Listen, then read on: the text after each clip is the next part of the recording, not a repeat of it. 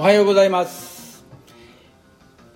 5月8日朝まもなく6時、今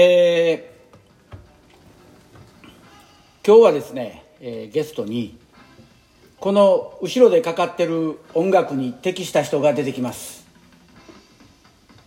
で、ちょうどこちら時間の6時に彼に連絡するということで、今それまでのちょっと先を喋ってるんですけども、とにかく面白い人ですね。で、身長も高く、私と合致するのは靴のサイズと上着だけで、ズボンに関しては彼の方がはるかに長いものを履くんで、許しがたい体型の人物ですね。で、ここで私が一人バタバタ喋ってても意味がないんで、ぼちぼち呼び出しますかな。さあ、出てくれるかどうか分かりませんけども、さてどうでしょう。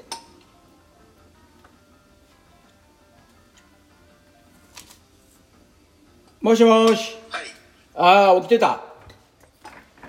起きてますよ。起きてんねや、やっぱり。起きてますよ、もちろん。あ、そう。いや、こっちは俺はもう朝早いからさ、いつも今朝も4時起きでしたけどね。いつものことじゃない。そうだから、でも最近な、そのなんていうの、睡眠障害で夜中12時に一旦休憩で目が覚める。4時間で目が覚めてまた4時間寝るという、そういうパターンを繰り返してるね。でも8時間は 寝てるんだ。8時間は寝るね。8時間寝ないと次の日苦しいまだ成長中だから。あ、確かにね。上半身と足だけは成長してるけど、下半身だけは成長しないけどね。いや、でも立派だからいいんじゃないの、あれで。何が立派やねん何が立派やねん、それ。いや、ほら、もう樹齢150年ぐらいの樹木の感じになってるからいいんじゃないの嬉しい限りやね。いや、それでさ、今日な、ちょっと聞きたいのが、話があって。はいはい。80年の時モスクワの代表になったやんか。うん、なったね。で、モスクワの代表になった時にボイコットされたやん。うん。あの時ってやっぱりめっちゃショックあった。いや、もうボイコットになるんじゃないかっていうのは、もう3月ぐらいにはもう大体確定っていうのがもう情報としてあったんで、そん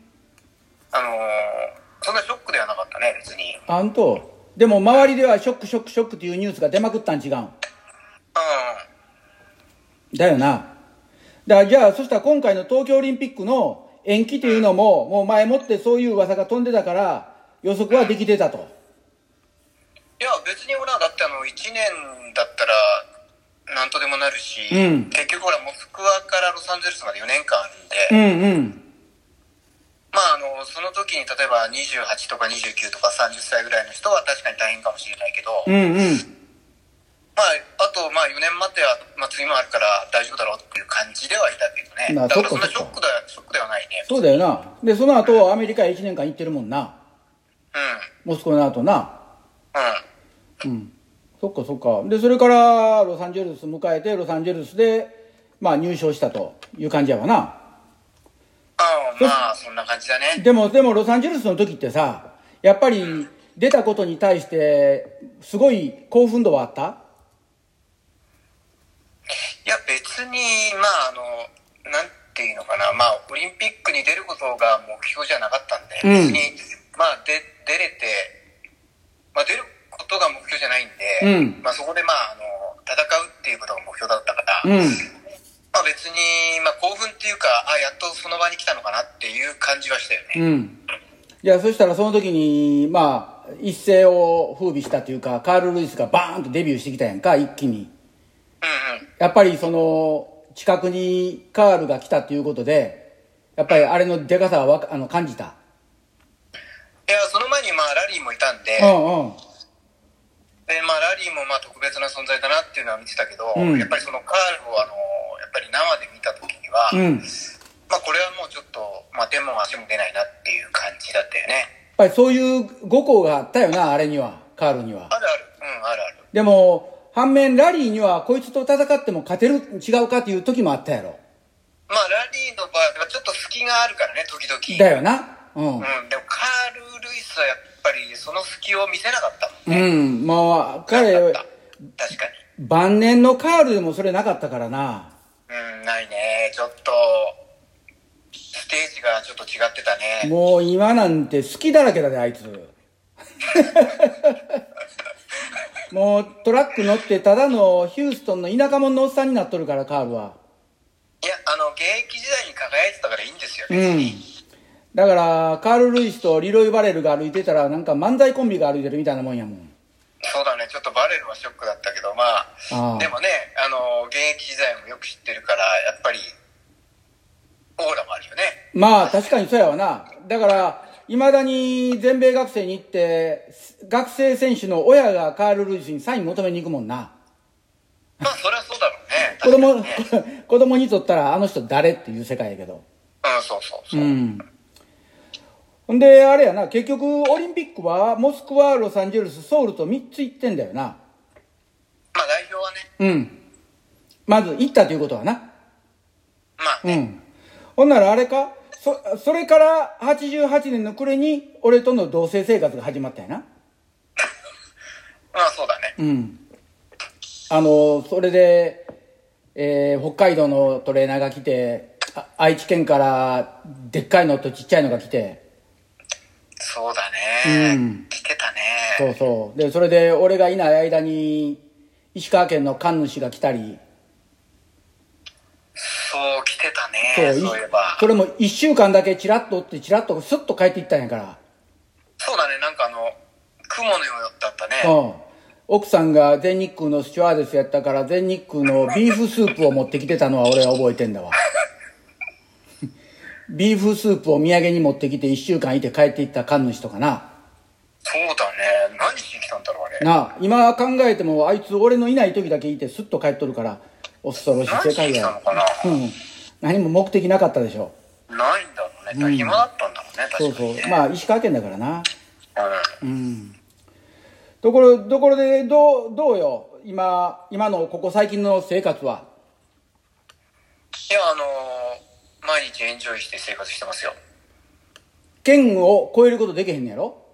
あ、基本的にはダメですね。そしたら何？今の日本って電車乗って県境を超えることできへんわけ？いやそんなことないよ。だから基本的にはほら外出を自粛してくれっていうことでしょ？うん。だけどやっぱりほらやっぱり仕事を持ってる人たちも当然行ってるわけだし、電車に乗ったからまあ。県境を越えてはいけないっていうことではないんだけど、うん、やっぱりその電車の中で移動っていうことになるとやっぱりちょっと心配っていうところもあるんで、やっぱりもう移動はもう本当に車に頼るしかないね。ああそっか。うん。まあこっちはもう今日フロリダが全オープンしたし、うん、でカリフォルニアも今日からステージ1から2に下げて徐々にレストランがオープンで、うん、オハイオ州も今日からオープンとか言ってたな。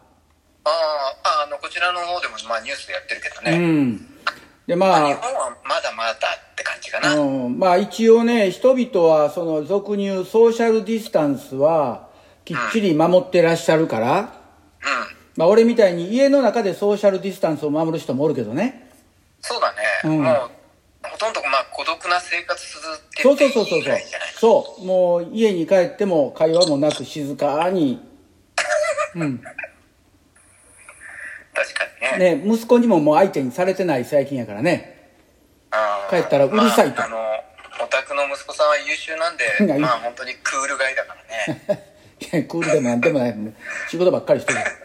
まあほんまそんなんで、まあいろいろとで来週には。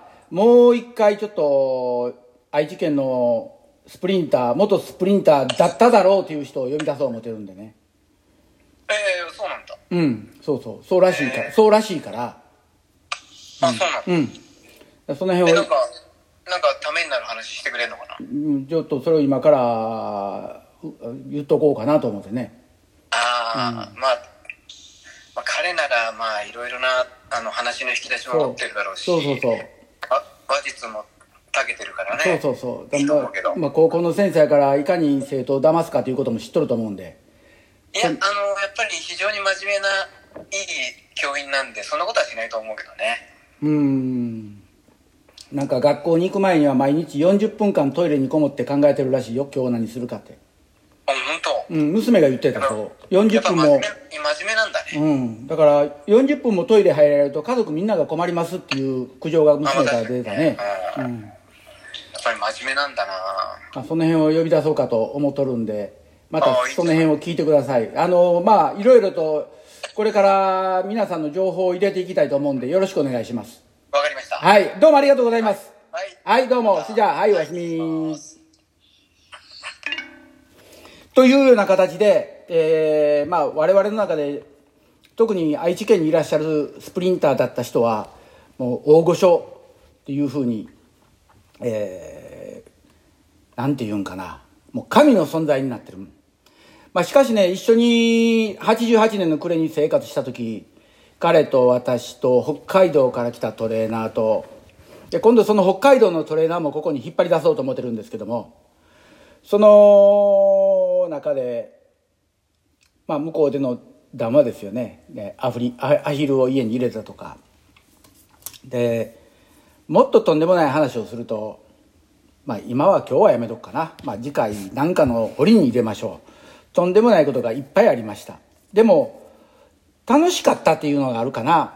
で、練習自体はきちっとやれてたし、いろんな面で楽しいことをやってたんで、で、まあ現役の最後をきちっとできたと思うね。で、アメリカで練習してヒューストンだったと思うけど、室内大会に1回出て、それなりのジャンプはできてたと思うし、でオリンピックに3回まず出場権を取ったっていうことがすごいし、中で出てたようにオリンピックに出ることが目的でなく、行って戦うことが目的やったという、やはりそれが大事だと思うね。で、今オリンピックの代表になったっていうことで一喜一憂している人たちが多いけども、それは根本的に間違いで、ただ行くだけだったらね、ちょっとしたら、もしかしたら人以上のちょっとした努力をすればいけるかもわからんけども、行って戦うとなれば、ただ単なる努力だけじゃ絶対戦えんと思うね。そういう意味でやっぱり聞いてる人たちがその辺を理解してもらいたい。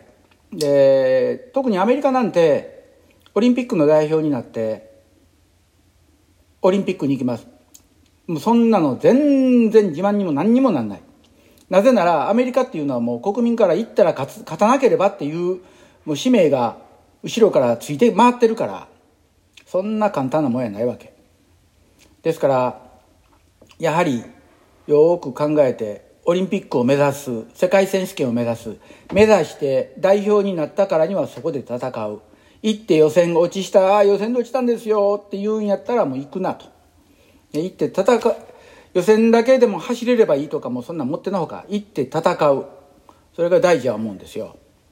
ですからやはり皆さんの中でもその競技をするにおいては、絶対に勝つために競技をしなきゃ、ただ単に行くだけとか、それこそ言葉悪いですけど、インターハイに出たからこれで大学に入る糧ができたとか、もうそういう冗談じゃない。